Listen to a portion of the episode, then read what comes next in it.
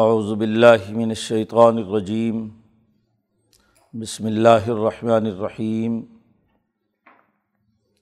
قل یا ایہا الناس انما انا لکم نذیر مبین فالذین آمنوا وعملوا الصالحات لہم مغفرت و رزق کریم والذین سعوا فی آیاتنا معاجزین اولئک اصحاب الجحیم۔ وما ارسلنا من قبلک من رسول ولا نبی الا اذا تمنا القى الشیطان فی امنیته فینسخ اللہ ما یلقی الشیطان، ثم یحکم اللہ آیاته واللہ علیم الحکیم لیجعل ما یلقی الشیطان فتنة للذین فی قلوبهم مرض والقاسیت قلوبهم وإن الظالمین لفی شقاق بعید ولیعلم الذین اوت العلم انہ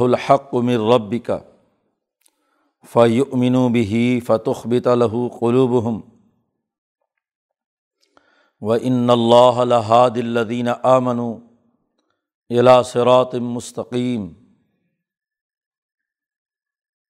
ولا یزال الدین کفروفی مریت منہ حتیٰ تأتیہم الساعت بغتتاً او یأتیہم عذاب یوم عقیم الملک یوم ذل اللہ یحکم بینہم فلدین آمن و عامل الصالحات فی جنات النعیم ولدین کفرو و کذبو بھی آیاتنا فعلاء لہم عذاب مہین۔ صدق اللہ العظیم۔ یہ صورت الحج کا رقوع ہے۔ اور اس صورت کا جو بنیادی موضوع، اللہ کا ڈر اور خوف اور اللہ کے تعلق اور تقوا کو حاصل کرنے کے لیے حج اور اس سے متعلق شاعر کی اہمیت بیان کی گئی ہے۔ تقوا کے منافی جو رویے ہیں، ان کی نشاندہی بھی کی گئی ہے اور تقوا کے حصول کے لیے جو طریقۂ کار ہے، اللہ اور اس کے شاعر کی عظمت کا دل میں پیدا ہو جانا، اسے بھی واضح کیا جا رہا اب پچھلے رقوع میں یہ بات واضح کی گئی تھی کہ جہاد اور کتال فرض کیا گیا ہے۔ مسلمانوں پر اس لیے کہ وہ مظلوم ہیں۔ انہیں مکہ مکرمہ سے نکال دیا گیا، اپنے وطن سے بے وطن کر دیا گیا۔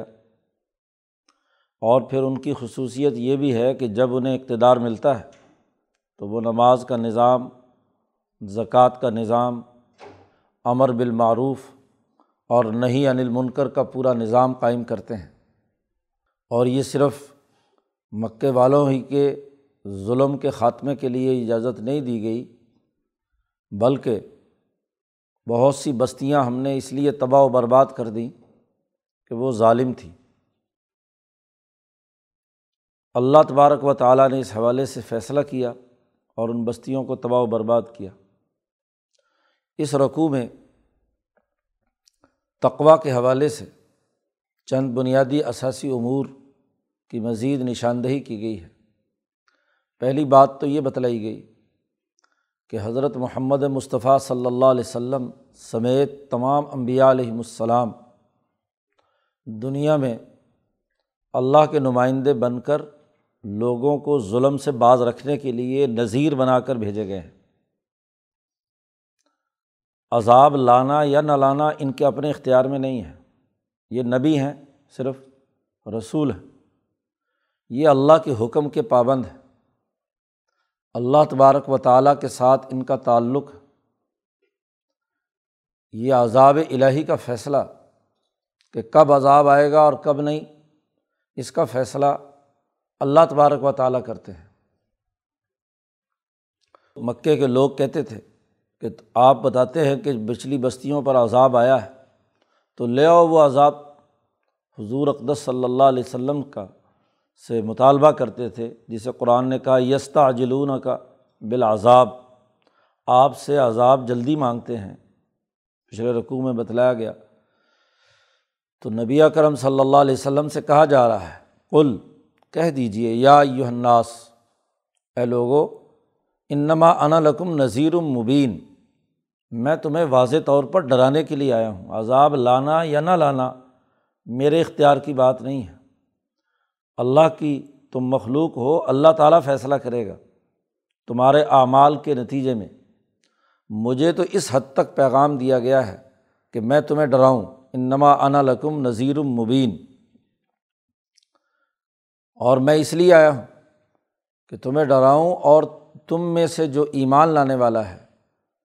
فلدین آمن و عامل الصالحاتی وہ لوگ جو ایمان لائے ہیں اور انہوں نے اچھے عمل کیے ہیں۔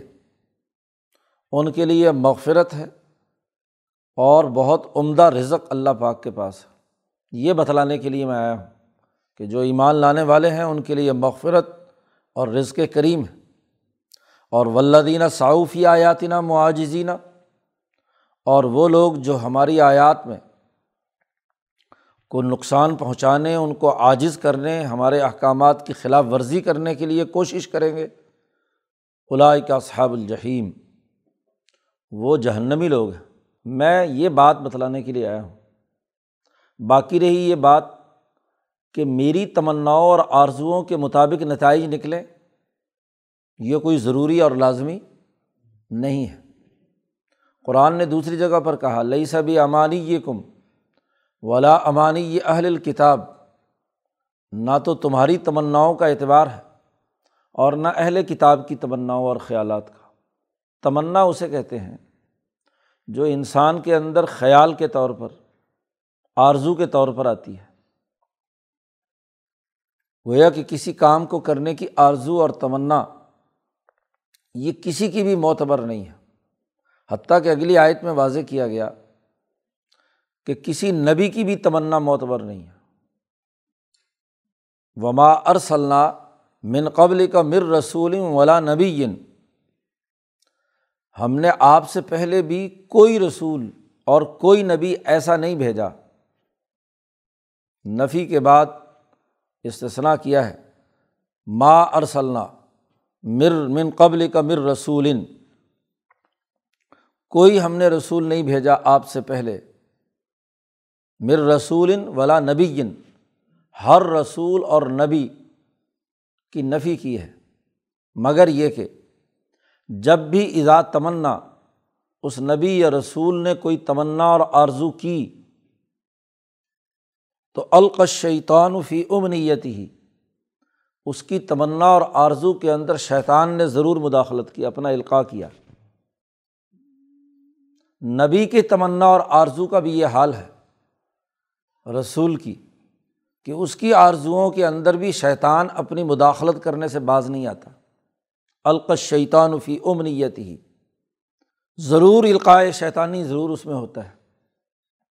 کرتا ہے شیطان۔ لیکن چونکہ نبی اور رسول ہے، اس لیے فین صف اللہ ما یلقش شیطان شیطان جو نبی کی تمنا کے اندر چیزوں کو القاع کرتا ہے، ان کے خیال میں ڈالتا ہے۔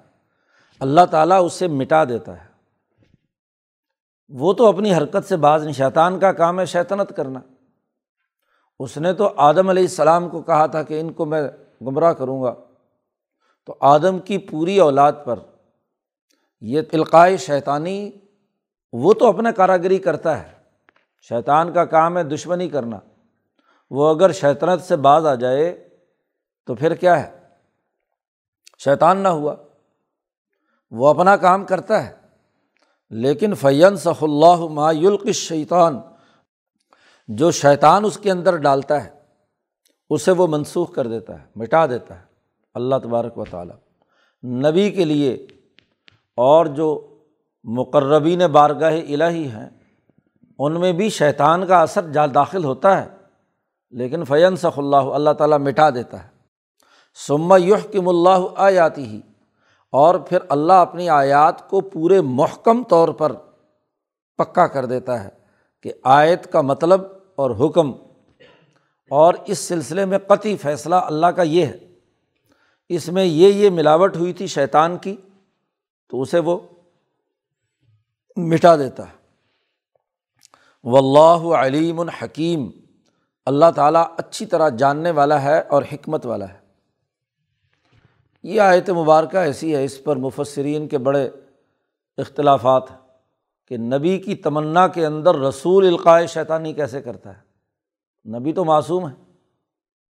تو ایک تو عام طور پر مفسرین عصمت کا ایک مخصوص اپنا متخیلہ دعویٰ انہوں نے بنا لیا۔ اور پھر اس عصمت کو کہ نبی کے اندر کوئی شیطان مداخلت نہیں کر سکتا، یہ ایک خود ساختہ تصور بنا لیا۔ اور پھر اس آیت کو توڑنے مروڑنے ادھر ادھر کھینچ تان کر اس کے مطلب بنانے کی کوشش کرتے ہیں۔ امام شاہ ولی اللہ دہلوی نے بڑی خوبی کے ساتھ یہ بات واضح کی ہے کہ عصمت کا یہ جو تمہارا خود ساختہ تصور ہے یہ غلط معصوم ہونے کا یہ مطلب نہیں ہے کہ نبی کے اندر القائے شیطانی نہیں ہو سکتا۔ جی معصوم ہونے کا یہ قطعی مطلب نہیں۔ معصوم ہونے کا مطلب یہ ہے کہ حتمی اور آخری بات میں شیطان کا کوئی اثر نبی کے کسی قول اور عمل کے اندر نہیں ہوتا۔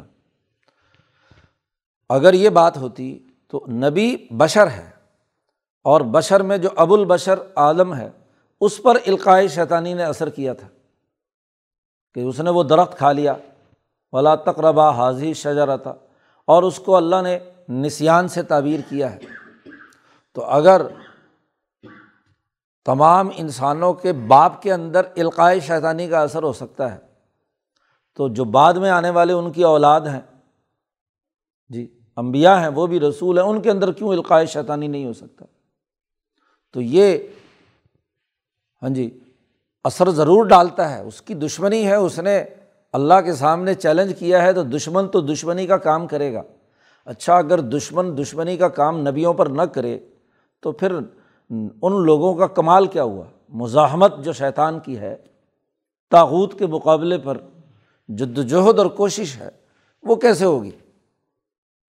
اس آیت کی تشریح میں حجرت اللہ البالغ میں امام شاہ ولی اللہ دہلوی نے اس کی وضاحت کی ہے کہ یہ القائے شیطانی کسی بنیادی حکم پر عمل درآمد کے سلسلے میں جب نبی اکرم صلی اللہ علیہ وسلم نے کوئی حکمت عملی بنائی پلاننگ کی، تو اس پلاننگ کے اندر شیطان نے اپنی مداخلت کرنے کی کوشش کی۔ جیسے ایک مثال دی ہے شاہ صاحب نے یہاں کہ نبی اکرم صلی اللہ علیہ وسلم جب نبوت کے بعد ابو طالب کا بھی انتقال ہو گیا عام الحزن جسے کہا جاتا ہے، حضرت خدیجہ رضی اللہ تعالیٰ عنہ کا بھی وصال ہو گیا۔ تو اب حضور کی مدد کرنے والا، تعاون کرنے والا بنو ہاشم میں کوئی نہیں رہا۔ شاہ صاحب کہتے ہیں کہ بنو ہاشم کی جو طاقت اور اجتماعیت تھی، ابو طالب کے انتقال کے بعد وہ ٹوٹ گئی۔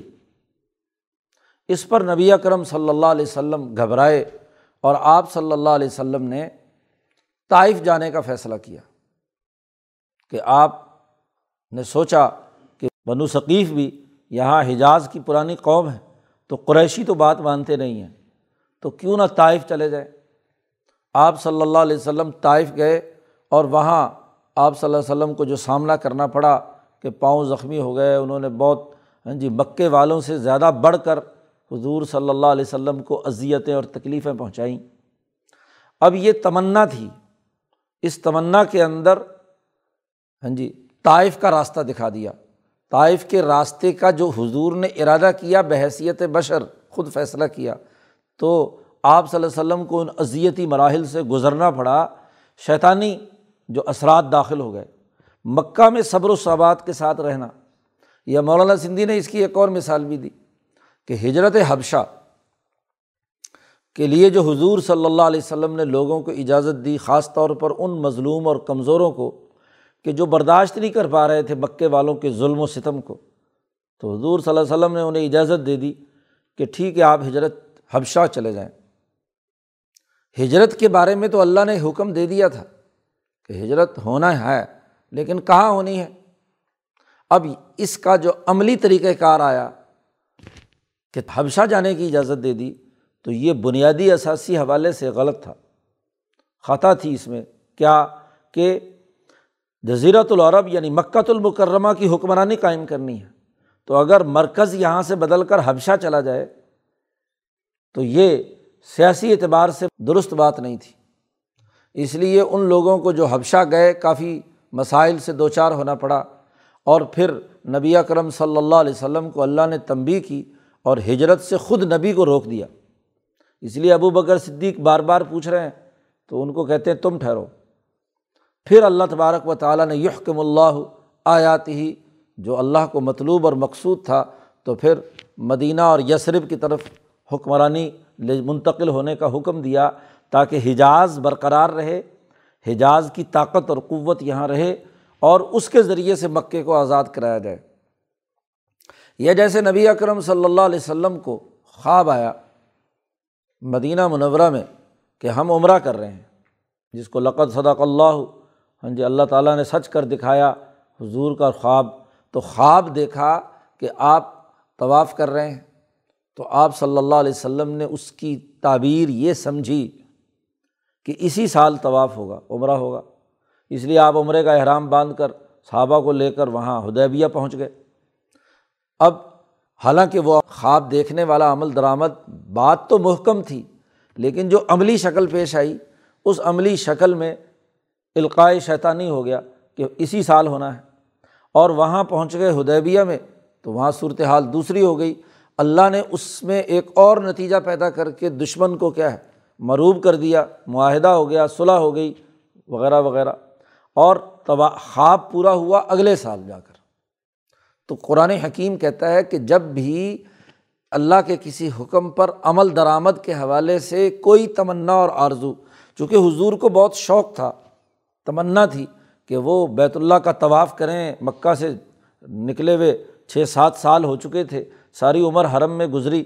تو بڑا شوق تمام صحابہ کو، مہاجرین کو، خود حضور کو تمنا تھی کہ جلد سے جلد ہاں جی وہاں طواف کے لیے چلے جائیں، عمرے کے لیے چلے جائیں تو اسی سال امید ہو جائے گا، لیکن وہ ہوا اگلے سال۔ تو شیطان نے القش شیطان فی امنیت ہی اسی طریقے سے حکمت عملی بناتے وقت شیطان اس تمنا میں یہ بات داخل کرنے کی کوشش کرتا ہے، لیکن اللہ تعالیٰ اسے منسوخ کر دیتا ہے، ما یلقش شیطان جو شیطان نے القاع کیا ہے، اور سم یحکم اللہ آیاتی ہی اور اللہ تعالیٰ اپنی آیات کو محکم اور مضبوط بنا دیتا ہے۔ ایسا کیوں ہوتا ہے؟ اس کی وجہ آگے بیان کی جا رہی ہے۔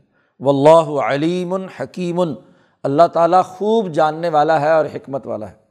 اب تقوا کا تقاضا یہ ہے کہ تمنائیں اور آرزوئیں ختم ہو جانی چاہیے۔ کیونکہ جب بھی آدمی اپنی انسانی خواہشات کے مطابق کوئی چیز عملی طور پر داخل کرنے کی کوشش کرتا ہے، تو ضرور وہاں شیطان اپنا ڈنگ مارنے کی کوشش کرتا ہے۔ اس لیے خواہ کوئی بھی ہو، تمنا اور آرزوؤں میں نتائج درست نہیں نکلتے۔ و اللہ علیم الحکیم اور یہ کیوں ہم نے کیا؟ یہ کیوں ہوتا ہے ایسا؟ لیج اعلیٰ ما یلق شیطان فطرت الدین فی قلوب مرضن تاکہ جو شیطان نے القاع کیا ہے، وہ آزمائش بن جائے ان لوگوں کے لیے جن کے دلوں میں مرض ہے۔ ولقاسیاتی قلوب ہم جن کے دل سخت ہو چکے ہیں۔ پیچھے تقوا کے منافی جو باتیں بیان کی تھیں، ان میں دو دائرے بیان کیے تھے۔ میں یوجاد الفلّہ بغیر علم ولا ہدم ولا کتاب منیر۔ ایک تو وہ تھے۔ اور ایک وہ تھے، ان کن تم فی رعیم اگر تمہیں شک ہے۔ ہاں جی تو شک والے تھے۔ تو وہ ہیں جن کے دلوں میں مرض، اور دل ان کے یا سخت ہو چکے ہیں۔ ان کے لیے یہ آزمائش ہے۔ جب صلاح حدیبیہ کے موقع پر جب نبی اکرم صلی اللہ علیہ وسلم حدیبیہ پہنچے ہیں اور عمرہ نہیں ہوا، تو سب لوگوں نے نبی پر کہا کہ یہ کیا بات ہے؟ آپ نے تو خواب دیکھا تھا، کیا آپ نے حق نہیں دیکھا تھا خواب؟ کیا آپ نے سچی بات نہیں دیکھی تھی کہ جو اس سال ہم نے عمرہ نہیں کیا، ہم واپس جا رہے ہیں؟ یا آپ سچے نبی نہیں ہیں جو آپ نے گر کر صلاح حدیبیہ کا معاہدہ کر لیا؟ یہ سوالات اٹھے۔ اب جو تو تھے منافق، جن کے دلوں میں مرض تھا، انہوں کے لیے تو یہ آزمائش بن کر فتنہ بن گیا کہ انہوں نے کہا، دیکھو جی نبی کا خواب پورا نہیں ہوا۔ اور آگے آ رہا ہے دوسرے لوگوں کا ولی علم اللہ دینہ اوت العلم انّا الحق و مر ربی کا اور جو اہل علم ہے وہ یہ جان لے کہ یہ تیرے رب کی طرف سے حق بات ہے۔ عمر فاروق نے جب یہ سوالات کیے ہدیبیہ کے موقع پر، تو نبی اکرم صلی اللہ علیہ وسلم نے جوابات دیے تو وہ اہل علم تھے۔ وہ اس آزمائش سے کیا ہے؟ باہر نکل گئے۔ انہوں نے کیا ہے؟ اس حق پر قائم رہ گئے۔ اور جو لوگ منافقین تھے مدینہ کے ہاں جی وہ ان کے دلوں کا مرض کھل کر سامنے آ گیا۔ ان کو آزمانا تھا۔ اسی طریقے سے طائف والوں کے دل سخت تھے۔ تو یہ آزمائش بن گئی۔ یہی کام، یہ القائے شیطانی گو ہوا۔ لیکن نبی اکرم صلی اللہ علیہ وسلم کا طائف جانا، یہ ایک فتنہ اور آزمائش بنا۔ ہاں جی ان طائف والوں کے جن کے دل سخت تھے کہ ایک رحمت چل کر ان کے گھر آئی اور انہوں نے اس کی قدہ قدری کی تو ان کے لیے ایک آزمائش بن گئی۔ گو نبی کو اس سے تکلیف اٹھانی پڑی، لیکن نبی کی تکلیف کے ساتھ ساتھ پتہ بھی تو چل گیا کہ ان ظالموں کا حال بھی تو وہی مکے کے قریشیوں کا ہے جو ایک امید باندھی تھی کہ شاید ان کو ہدایت مل جائے تو وہ امید بھی کیا ہے ختم ہو گئی تو جانچ پڑتال ہو گئی۔ پتہ چل گیا کہ کون سخت دل ہے، کون مریض ہے، منافق ہے اور کون سچا اور کھڑا ہے، ثابت قدمی کے ساتھ نبی اکرم صلی اللہ علیہ وسلم کے ساتھ کھڑا ہے۔ تو یہ یہ القائے شیطانی بھی کسی نہ کسی آزمائش کا ذریعہ بن جاتا ہے۔ جیسے آدم پر یہ القائے شیطانی ہوئی وسوسائے شیطانی ہوا، تو وہ آدم کی جو بہیمی صلاحیتیں ہیں، اس صلاحیت کے اظہار کا ذریعہ بنا اور جو خلافت دنیا میں اللہ تبارک و تعالیٰ نے آدم کو دینی تھی، اس خلافت کے لیے ایک میدان تیار ہو گیا اور آدم کو کہا کہ جاؤ نیچے، زمین میں اپنی ذمہ داریاں ادا کرو۔ گو وہ القائے شیطانی تھا وسوسائے شیطانی تھا، لیکن اس کا، اس آزمائش کے نتیجے میں ایک تو آدم چوکنا ہو گئے، کہ آئندہ کبھی شیطان کی پیچھے اتباع نہیں کرنی، جھوٹے آدمی کی۔ اور دوسرا جو آدم سے مطلوب و مقصود تھا کہ وہ خلافت کی ذمہ داریوں کو پورا کرنے کے لیے دنیا میں آئیں، تو وہ دنیا میں آنے کا ذریعہ بھی اور سبب بنا۔ تو جب بھی شیطان کا القاع ہوتا ہے، تو یہ دراصل کفر اور ظلم کے مقابلے میں ایک مزاحمتی عمل کو بڑھاتا ہے۔ کیونکہ یہاں ہاں جی حزب اللہ اور حزب الشیطان کا جو ٹکراؤ ہے، وہ مزاحمت کے موقع پر ہی سامنے آتا ہے۔ شاہ صاحب کا جملہ حجرت اللہ میں ہے کہ اخلاق جو ہیں وہ ظاہر ہوتے ہیں جب مزاحمت ہوتی ہے۔ اگر مزاحمت ہی نہ ہو القاعی شیطانی نہ ہو، سب میٹھا میٹھا ہو، تو اس سے کیسے پتہ چلے گا امتحان کا اور آزمائش کا؟ تو یہ جو القاعی شیطانی ہوتا ہے، تو اس کے نتیجے میں جو لوگ تو جن کے دلوں میں مرض ہے اور جن کے دل سخت ہو چکے ہیں، وہ فتنے میں مبتلا ہوتے ہیں۔ اور جو فتنے میں مبتلا ہو کر شیطان کا ساتھی بنتا ہے تو ان ظالمین الفی شقاقم بعید، بے شک ظالموں کے لیے اس میں بہت دور کی ہاں جی سزا ہے، مخالفت ہے کہ وہ مخالفت کرتے ہیں نبی کی اور پھر سزا کے مستوجب بنتے ہیں۔ اور ولی علم اللہ اور وہ لوگ جان لیں جو اہل علم ہے کہ انّا الحق و مر ربی کا کہ یہی حق ہے تیرے پروردگار کی طرف سے۔ فیومن بھی وہ اس پر یقین رکھتے ہیں فتح بت لہو قلوب ہم اور ان کے دلوں میں مزید اللہ کے سامنے عجز و انکساری پیدا ہوتی ہے، اخبات پیدا ہوتا ہے۔ اللہ کی طاقت اور قدرت کا اظہار سامنے آتا ہے کہ جب اللہ ان آیات کو محکم کرتا ہے اور شیطانی کاموں کو منسوخ کرتا ہے، تو ان کے دل میں مزید اعتماد اور اخبات اللہ کی کیفیت پیدا ہوتی ہے۔ تو جتنا شیطان القاع کرتا ہے، اتنے ہی اعلیٰ درجے کا اخبات پیدا ہوتا ہے۔ اسی تناظر میں نبی کرم صلی اللہ علیہ وسلم کی یہ دعا ہے کہ سوتے وقت حضور صلی اللہ علیہ وسلم اللہ کی پناہ مانگ کر کہتے تھے اقس شیطانی، میرے شیطان کو ذلیل اور رسوا کر۔ شیطان کچھ نہ کچھ اثرات تو ڈالتا ہے۔ تبھی تو اقس شیطانی کی دعا ہر سوتے وقت نبی اکرم صلی اللہ علیہ وسلم مانگتے ہیں۔ جی تو یہ دعا اسی لیے ہے۔ شیطان کے حضور کے تابع ہونے کا یہ مطلب ہے کہ شیطان اپنا کام تو کرتا ہے لیکن مجھے طاقت ہے کہ میں اس کی شیطنت کو چلنے نہیں دیتا۔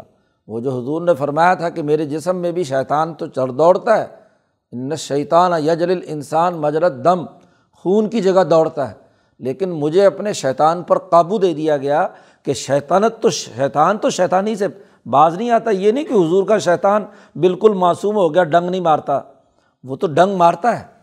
کبھی نہ کبھی کسی نہ کسی، لیکن حضور اس ڈنگ کو ذائل کر دیتے ہیں کیونکہ فین صح اللہ ما یلق شیطان جو شیطان القاع ڈالتا ہے، اس کو اللہ منسوخ کر دیتا ہے اور جو اللہ کی آیات ہیں، محکم، ان کو مضبوط محکم بنا دیتا ہے۔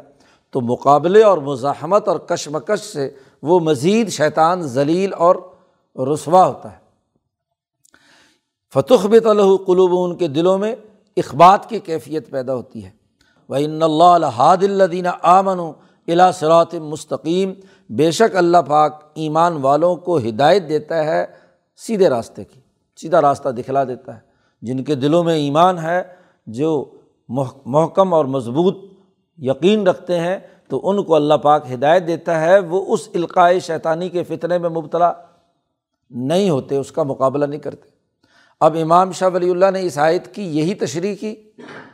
پھر حضرت شاہ عبد القادر صاحب دہلوی نے ترجمہ بھی یہی کیا اور اس پر پورا موضح القرآن کا حاشیہ بھی لکھا جو یہاں ہمارے حاشیے پر بھی انہوں نے نقل کیا ہے اور حضرت شیخ الہند رحمۃ اللہ علیہ نے بھی اپنے ترجمے میں امام شاہ ولی اللہ دہلوی کے اسی نقطۂ نظر کو جو اس آیت کی تشریح میں ہے، اسے اختیار کیا ہے۔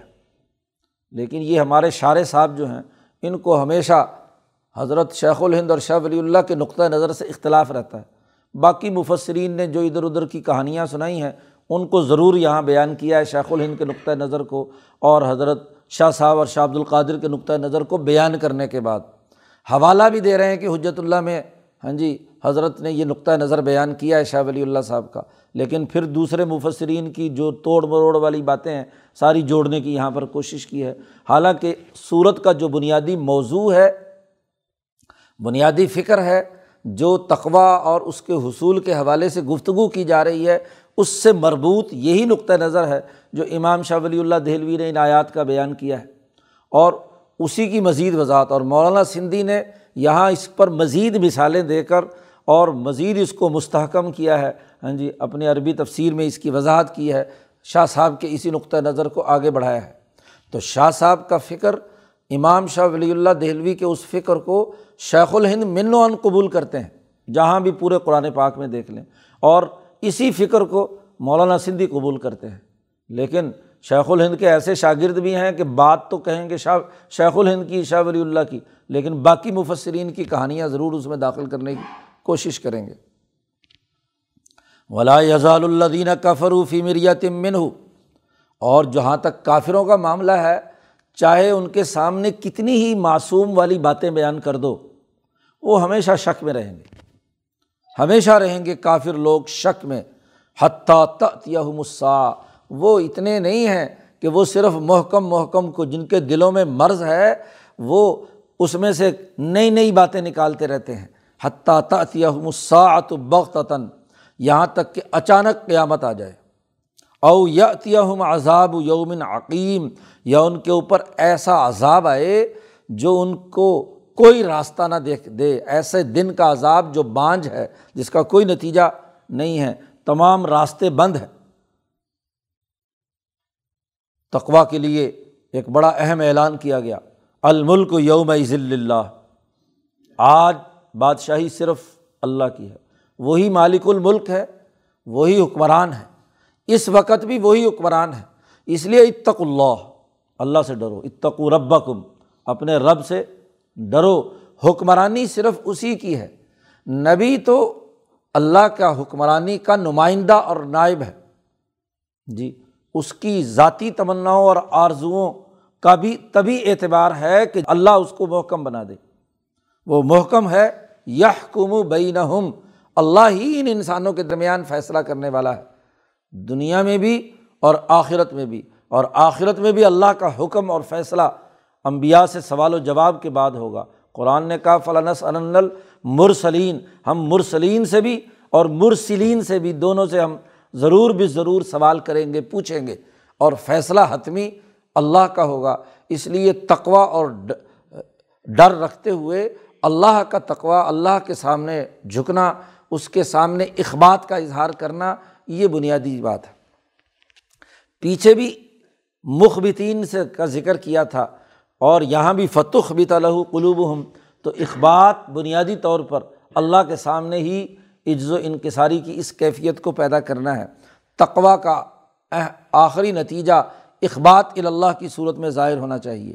فلدینہ امن و عامل الصالحاتی وہ لوگ جو ایمان لانے والے ہیں اور عمل صالح کرنے والے ہیں۔ وہ فی جنات النعیم وہ ہمیشہ کی باغوں میں ہوں گے۔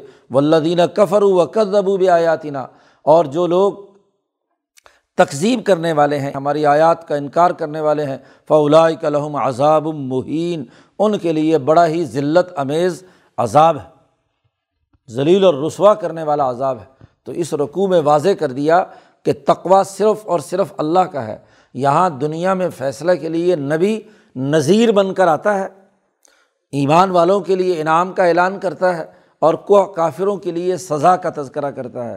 باقی رہی نبی کی اپنی خواہشات یا فیصلے، وہ بھی تب معتبر ہوتے ہیں جب یحکم اللہ آیات ہی، جب اللہ تعالیٰ اس کو محکم شکل دیتا ہے۔ تو اللہ کا ڈر اور تقوع پیدا کرنا ہی تمام مسلمانوں کی بنیادی ذمہ داری ہے۔ اللہ تعالیٰ قرآن حکیم کو سمجھنے اور اس پر عمل کرنے کی توفیق عطا فرمائے۔ اللہ صلی وسلم